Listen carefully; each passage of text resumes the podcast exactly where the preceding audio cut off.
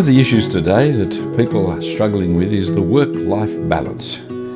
We live in an age and a time, especially in our industrial Western civilization in the cities, where everybody seems to be time poor. Even people who are rich, especially people who are rich, seem to be to be racing all the time. We don't have time for ourselves. We don't have time to do the things that we want to do. It means that we have to make choices choices about what's the important thing in our life, whether it's work or whether it's family.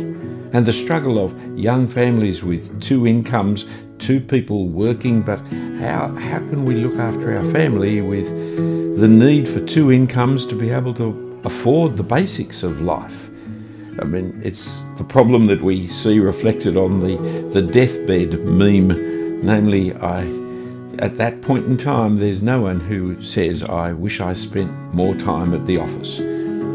Of course, we don't, because we want to spend time with our family. We want to spend our time improving life, improving the quality of life, enjoying the, the fruit of our labours. But, but how do we do this?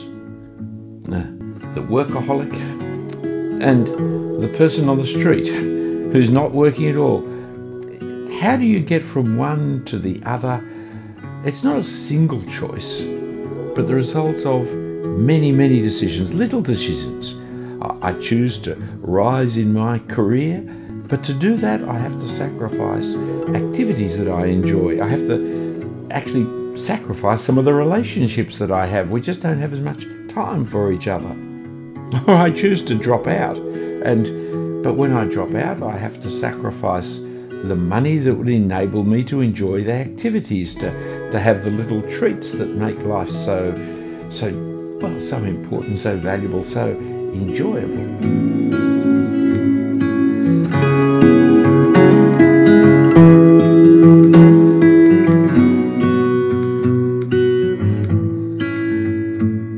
Welcome to this podcast from Two Ways Ministries.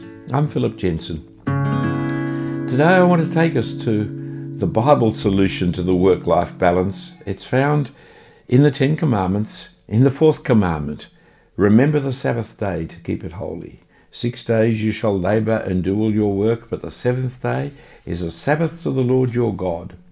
On it you shall not do any work, you or your son or your daughter, your male servant or your female servant, or your livestock, or the sojourner who is within your gates. For in six days the Lord made heaven and earth the sea and all that is in them, and rested on the seventh day.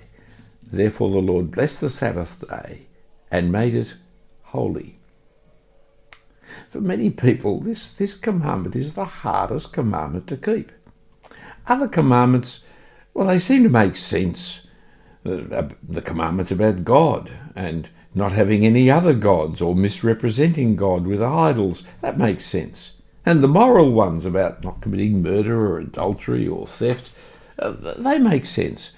But why, why do I have to keep a Sabbath day? What's, what's behind it and, and how do you do it? So let me, let me ask you two questions and try to answer these two questions. That is, how can you keep one day holy? How can you keep the Sabbath day? And the second question is, why? Why should you keep one day holy? Uh, I'll start with the how question and then we'll move to the why question in a little while. But the how question how can you, especially in the business busyness of today's economy, uh, especially if you're running your own business or if you're in that kind of job where your emails come at any time, day or night, how can you actually take a day off, 24 hours off, every seven days? Well, look back at the commandment. Well, let, us take it slowly, bit by bit. It says, remember, or observe, or keep watch on the Sabbath. That is, the commandment's not a new commandment. It, it's, it's given in creation, in a sense. The, the Ten Commandments given to Moses, etc., is reflecting that which comes from the creation itself. And what we've got to do is remember that which God has set up.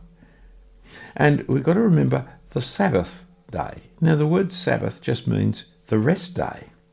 The, the day when you cease what you are doing and rest and refresh and enjoy yourselves in the day without any of the obligations of work. And what we're going to do is to keep it holy. That is, to hallow it. Hallow is a funny word, isn't it? We only use it in the Lord's Prayer. I'm not sure it's used anywhere else nowadays. It means to make holy. But what does what does holiness mean? What does it mean to make something holy? It's not to keep it religious. That is, the commandment is not saying you must go to church every week. Now, by the way, I think you should, but not because of this commandment. What the word holy means is to keep it separate, to keep it distinctive from other things, to make it not normal, but a, a day dedicated, a, a day consecrated to some other purpose. Now, if you're dedicated to the Lord, well, then that day will head towards what is commonly called religion. And so it makes sense that you'll be going to church on that day. But that's the consequence of dedicating a day, of setting aside a day. But it's the rest day that you're to set aside. It's the idea of resting from your work that you are to set aside. The requirement, the commandment then requires us to treat the rest day as special, as different, as distinctive. Each week we should have a day which is not like the other six days, because this day is the special day, the different day, the consecrated day. Now, there is something very human here. I'm going to say something that's almost silly because it's such an assumption, it's such a basic concept of life that you most likely never thought about it before. But the Sabbath is very human. See, animals don't have a Sabbath day. Vegetables don't have a Sabbath day. Because animals and vegetables, I put minerals in as well if you like, they have no sense of one day of the week being any different to any other day of the week. In fact, they don't even have a sense that there is a thing called a week.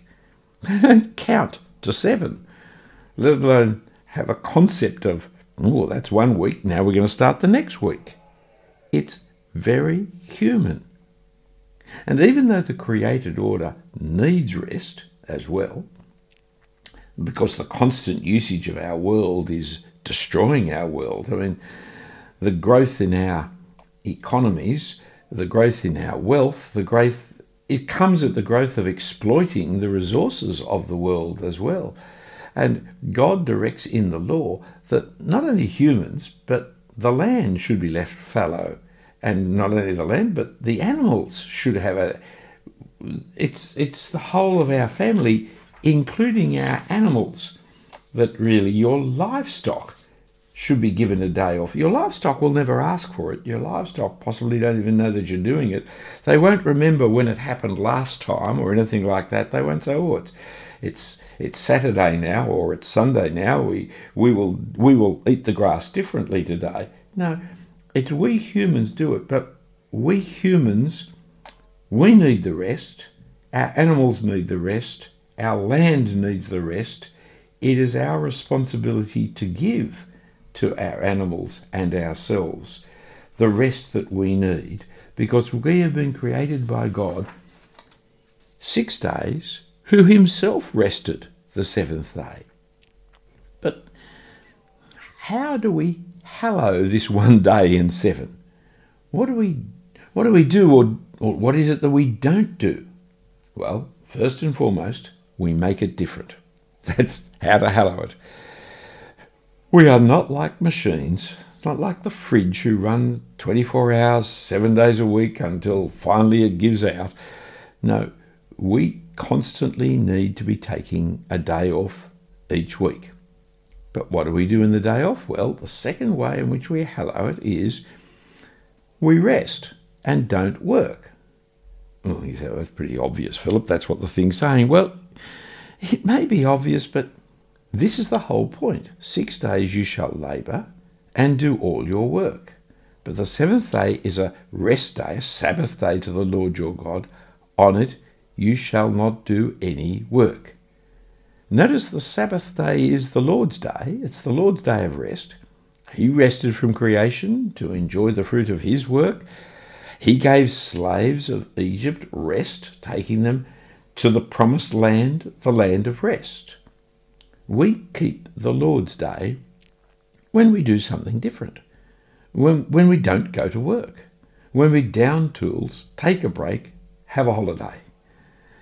The commandment doesn't define either work or rest because it assumes that we know the difference between them and also because it's very hard to define work. There's all manners of kinds of work that different people do that, well, one person's work can be another person's pleasure. If my work is reading novels, then my pleasure can be reading novels, can't it? But you might find that a hard job to be doing. It's what what we what we work at, we need to stop one day a week. Now that always raises the questions of definition. What is work? What is rest? Uh, what is a day? What is a week? The Pharisees. The Pharisees were people who always wanted careful de- definitions of the words of the law in order to avoid keeping the law. To appear like you're keeping the law, but to not. They, they didn't want to know these definitions in order to keep the law, but to find the loopholes in the law so they could do what they wanted to do while appearing not to cross the, the rules of the law. And the Pharisees lived in the first century. We read about them in the New Testament, and they live in the 21st century inside your heart and mine. For we all have a Pharisaic view of life within us. We all want to know, well, what does it actually mean for me, and do I have to really? So we, we look for what work is or isn't, or rest is or isn't, or or do I have to have 24 continuous hours? Could I take Wednesday morning and Friday afternoon off. So I, I'm taking a day off, but I'm I'm not taking it as a continuous period. Or or do I have to do it on Saturday? What if I do it on Sunday or Friday or Thursday? Is it? Or we ask questions about, but there are certain jobs that shortly have to be kept going seven days a week. I mean, the emergency hospitals, or or milking the cows, or what about a mother? And her work. But how does she do this? And, and what kind of rest does the English teacher take? Does this mean he mustn't read a book because, well, that's his work? So, and what about the cow that falls into the ditch? Should you dig it out on the Sabbath? well, of course, you should dig it out on the Sabbath. And if next Sabbath it falls into the ditch again, then you should dig it out again. And if the next Sabbath it falls into the ditch, look, you've got to fill in that ditch, haven't you? And what's more, if the cow keeps on trying to fall in the ditch, why don't you shoot the cow and have a barbecue?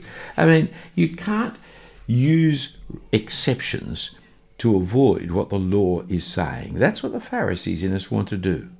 Now, let, us go back. How, how to hallow the Sabbath. First, make it special, make it different. Secondly, on that day, rest, don't work. But thirdly, notice the commandment is not individualist. The commandment is social and communal. The seventh day is a Sabbath to the Lord your God. On it you shall not do any work, you or your son or your daughter or your male servant or your female servant or your ox or your donkey or any of your livestock or the sojourner who is within your gates that your male servant, your female servants may rest as well as you. Work is a social communal activity. Work is a way of loving your neighbour. You provide certain things for your neighbour, your neighbour provides certain things for you, and so as a community, especially if you're a city dweller, you only do a little bit of the work of the city, but you share in the work of the city by providing what the city needs, or some of the things, or a thing the city needs, so that we can work together in providing life for everybody. It's not good enough that you rest. You must rest, yes, But as much as is able, as much as you can, you must give rest to others. In your household, in your business, wherever you are, you are to seek not only your own rest, but the rest of others. It's, it's bad that the rich workaholics can't rest, but it's worse that they fail to provide rest for the poor. Notice it's the servants who need to be given rest. And not only the servants, but also the sojourner, that is the refugee, the, the student worker, the, the immigrants, that they in particular need to be provided for. They need to have the day off. I don't know if you've visited philipjensen.com, but in the articles there, if you go looking in the articles, there's one that I wrote some years ago called The Land of the Lost Weekend. Because in our community today, we are doing away with the weekend. We're doing away with the communal day off. We've been doing this for the last 20 or 30, 40 years now. We're being run by our economy, and our economy is being run on a seven day a week process. Yes, the poor person may have some time off. We may say they only work 40 hours or 50 hours or something like that. But the poor are the ones who have to work at the most unsociable hours. They, they're the ones who do the shift works at night. They're the ones who have to do the weekend work. They're the ones who have to work when the rest of the community is enjoying a rest. But it's not even when the rest of society is at rest. It's they often miss out on their children. The time off the children when they can be playing with their children is the very time at which they have to be off at work. Can you see? Can you see the possibility of our society ever just actually downing tools for the whole day? I mean, we do it on a public holiday a couple of times a year, but what about doing it every week? Do you think our society could function that way? Well, it has in the past, and there's no real economic reason why it can't do it again. I mean, since turning away from being a Christian nation, we have steadily lost that sense of community time off. Now, of course, you can't be a Christian nation, but our nation imbibed the biblical view of Sabbath up until, well, the 1950s. Now, I've just mentioned the 1950s, and that's a bad thing to mention, isn't it? Because you mustn't say anything positive about the 1950s. Uh, either you're a progressive, and if you are, you know that it's axiomatic that the 50s equal evil, medieval in particular kind of evil. And if you're a conservative, well, you don't want to be caught out saying anything nice about the 1950s because, well, then you're just seen as a reactionary medievalist, aren't you? And so you're trying to turn the clock back to the 1950s as if that were even possible, let alone desirable. But the point I'm just trying to make here that I think you need to take hold of, and we need to, uh, we need to at least ask, is that when we turned away from a society that had a Christian communal view of how we should live, which happened in the 1940s, shall we say, or the 1930s. It doesn't have to be the 50s. When we, when we turned away from that, we turned to a materialistic worldview an individualistic worldview, a non social worldview. And that's a choice that has given us all kinds of benefits. But there are negative consequences as well as the positive ones. And one of the negatives, I believe, is that we've lost the weekend. We've lost that time when everybody had time off so that everybody could enjoy everybody in in the voluntary things that we cared to do. Uh, there was the time when around about noon on Saturday, everybody down tools. The shops shut, the businesses closed, and nothing opened again till Monday morning. It meant like having a public holiday every week, because it was a public holiday every week, and that gave people time time to rest time to refresh, time to spend time with family and friends in activities that we showed that, well, we, we had the benefits of our work. What about the second question then? Why? Why keep the Sabbath? Well, in one sense, because it, it had and has great social and individual benefits. It helps the society, it helps the individuals in the society. Uh, the argument for maintaining a common community day off has basically been lost in our society. Uh, everybody has left behind the so called boredom of the lazy weekends when nothing was open and there was nothing to do. Rest often requires being in places where there is nothing to do. But for those who can't live with nothing to do in order to spend time loving and caring for their friends and family, it was a terribly boring time. And so we have unwittingly become time poor and deeply stressed. Here in Australia, in, our city of Sydney in particular, our Labor Party became progressive and has given up concern for the workers. Our Liberal Party became greedy and have therefore exploit the workers. Our society as a whole became hedonistic and individualistic, ignoring the needs of the workers. And so, well, our migrants, our, our working class community, well, they're not really at the forefront of anybody's thinking. They don't need the time off that we high pressured professional people need. It's so sad, really. Do read that article I mentioned in the philipjensen.com. But why should we now bother with the Sabbaths? Well, for Christians, there are two reasons, both of which are true for non Christians as well. But the first is creation. This is the way God has made the world. We're not machines made to run 24 7. We're not required to work 24 7 to feed ourselves or our family.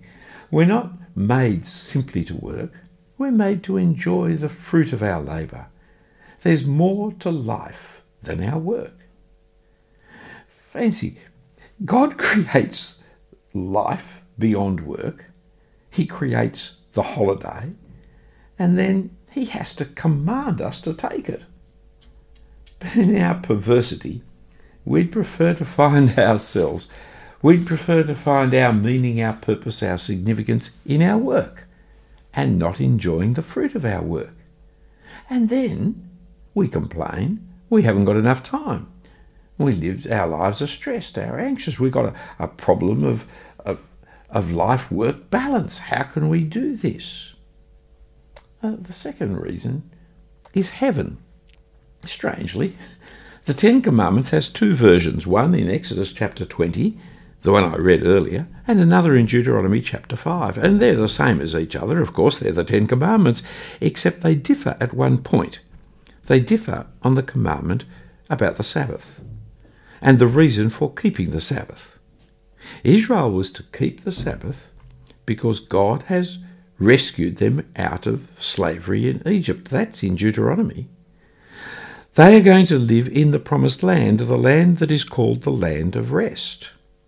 And so, because they have been rescued out of slavery, and because they are going to live in the land of rest, so they should keep the Sabbath.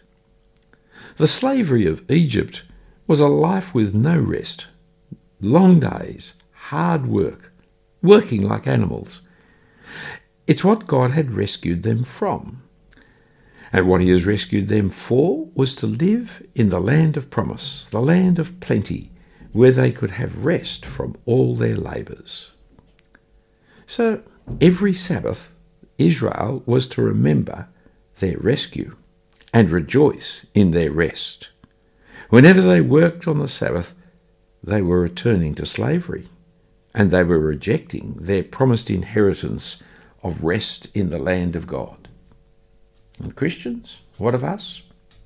Well, the letter of Hebrews, especially chapters say 3 and 4, make clear that the rescue from Egypt and the trip into the promised land foreshadowed our rescue from our slavery to sin and our transfer into God's eternal rest. So that as we take a day off, we're celebrating that we've been rescued, and more, we're celebrating our hope for the future, our citizenship in heaven. For we're remembering that there's more to life than this present life, there's more to life than our work, there's more to us than our labours and this present world. For Christians, to fail to take the Sabbath is to die both our creation and our redemption. But I suggested a few moments ago that the reason for keeping the Sabbaths, well, those reasons are true for non Christians as well. In one sense, that's obvious because all humans were created to work and rest, not just Christians, because it's part of creation. So it's going to be in the best interests of those of you who are not Christians to take a time off regularly, consistently, a day a week. And all humans have been created in community, in society, uh, into our families. In fact, you can't come into this world except through a family. So it's in our best interest to have time off with others so that we can share life with them. But the Sabbath is also important to remind people that there's more to life than the materialistic worldview, the economic materialism that offers you nothing but ultimate slavery. There's an economic journalist in one of our mainstream papers that I read, and he wrote a few years ago about this. He didn't write as a Christian, but he said, there is a contradiction at the heart of the way we organise our lives, the way government regulates society. Ask people what's the most important thing in their lives, and very few will answer making money and getting rich. Almost everyone will tell you it's their human relationships that matter most.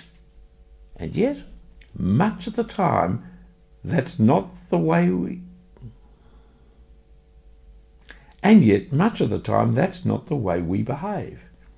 Too many of us spend too much time working and making money and too little time enjoying the company of family and friends. We live in an era, he continues, of heightened materialism where getting and spending crowds out the social and the spiritual. That's the way most of us order our lives, and it's the way government orders our society.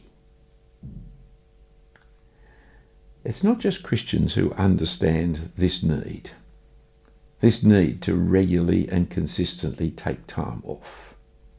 See, the problem of the work life balance is the result of our failure in the work rest balance. Because without the rest each week, the rest with our family, our household, our community, we have lost touch with eternal values. But as we rest each week, we're declaring our eternity. There's more to us. There's more to this world than this world. There's more to us. There's more to life than my work. There's more to society than the economy. The Sabbath is how God made us. The Sabbath is how God saved us. Don't miss out on the Sabbath. Let's pray. Heavenly Father, we thank you that you have made us. We thank you that you have saved us.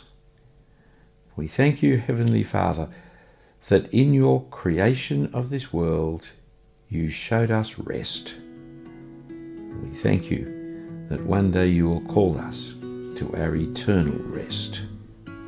And we praise you in Jesus' name. Amen.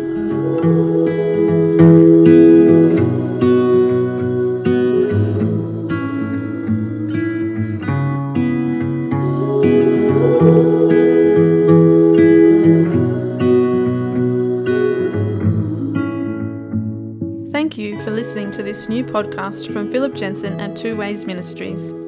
Philip will be bringing to you new regular episodes on a variety of topics and current issues. Don't forget to subscribe to keep up with his latest.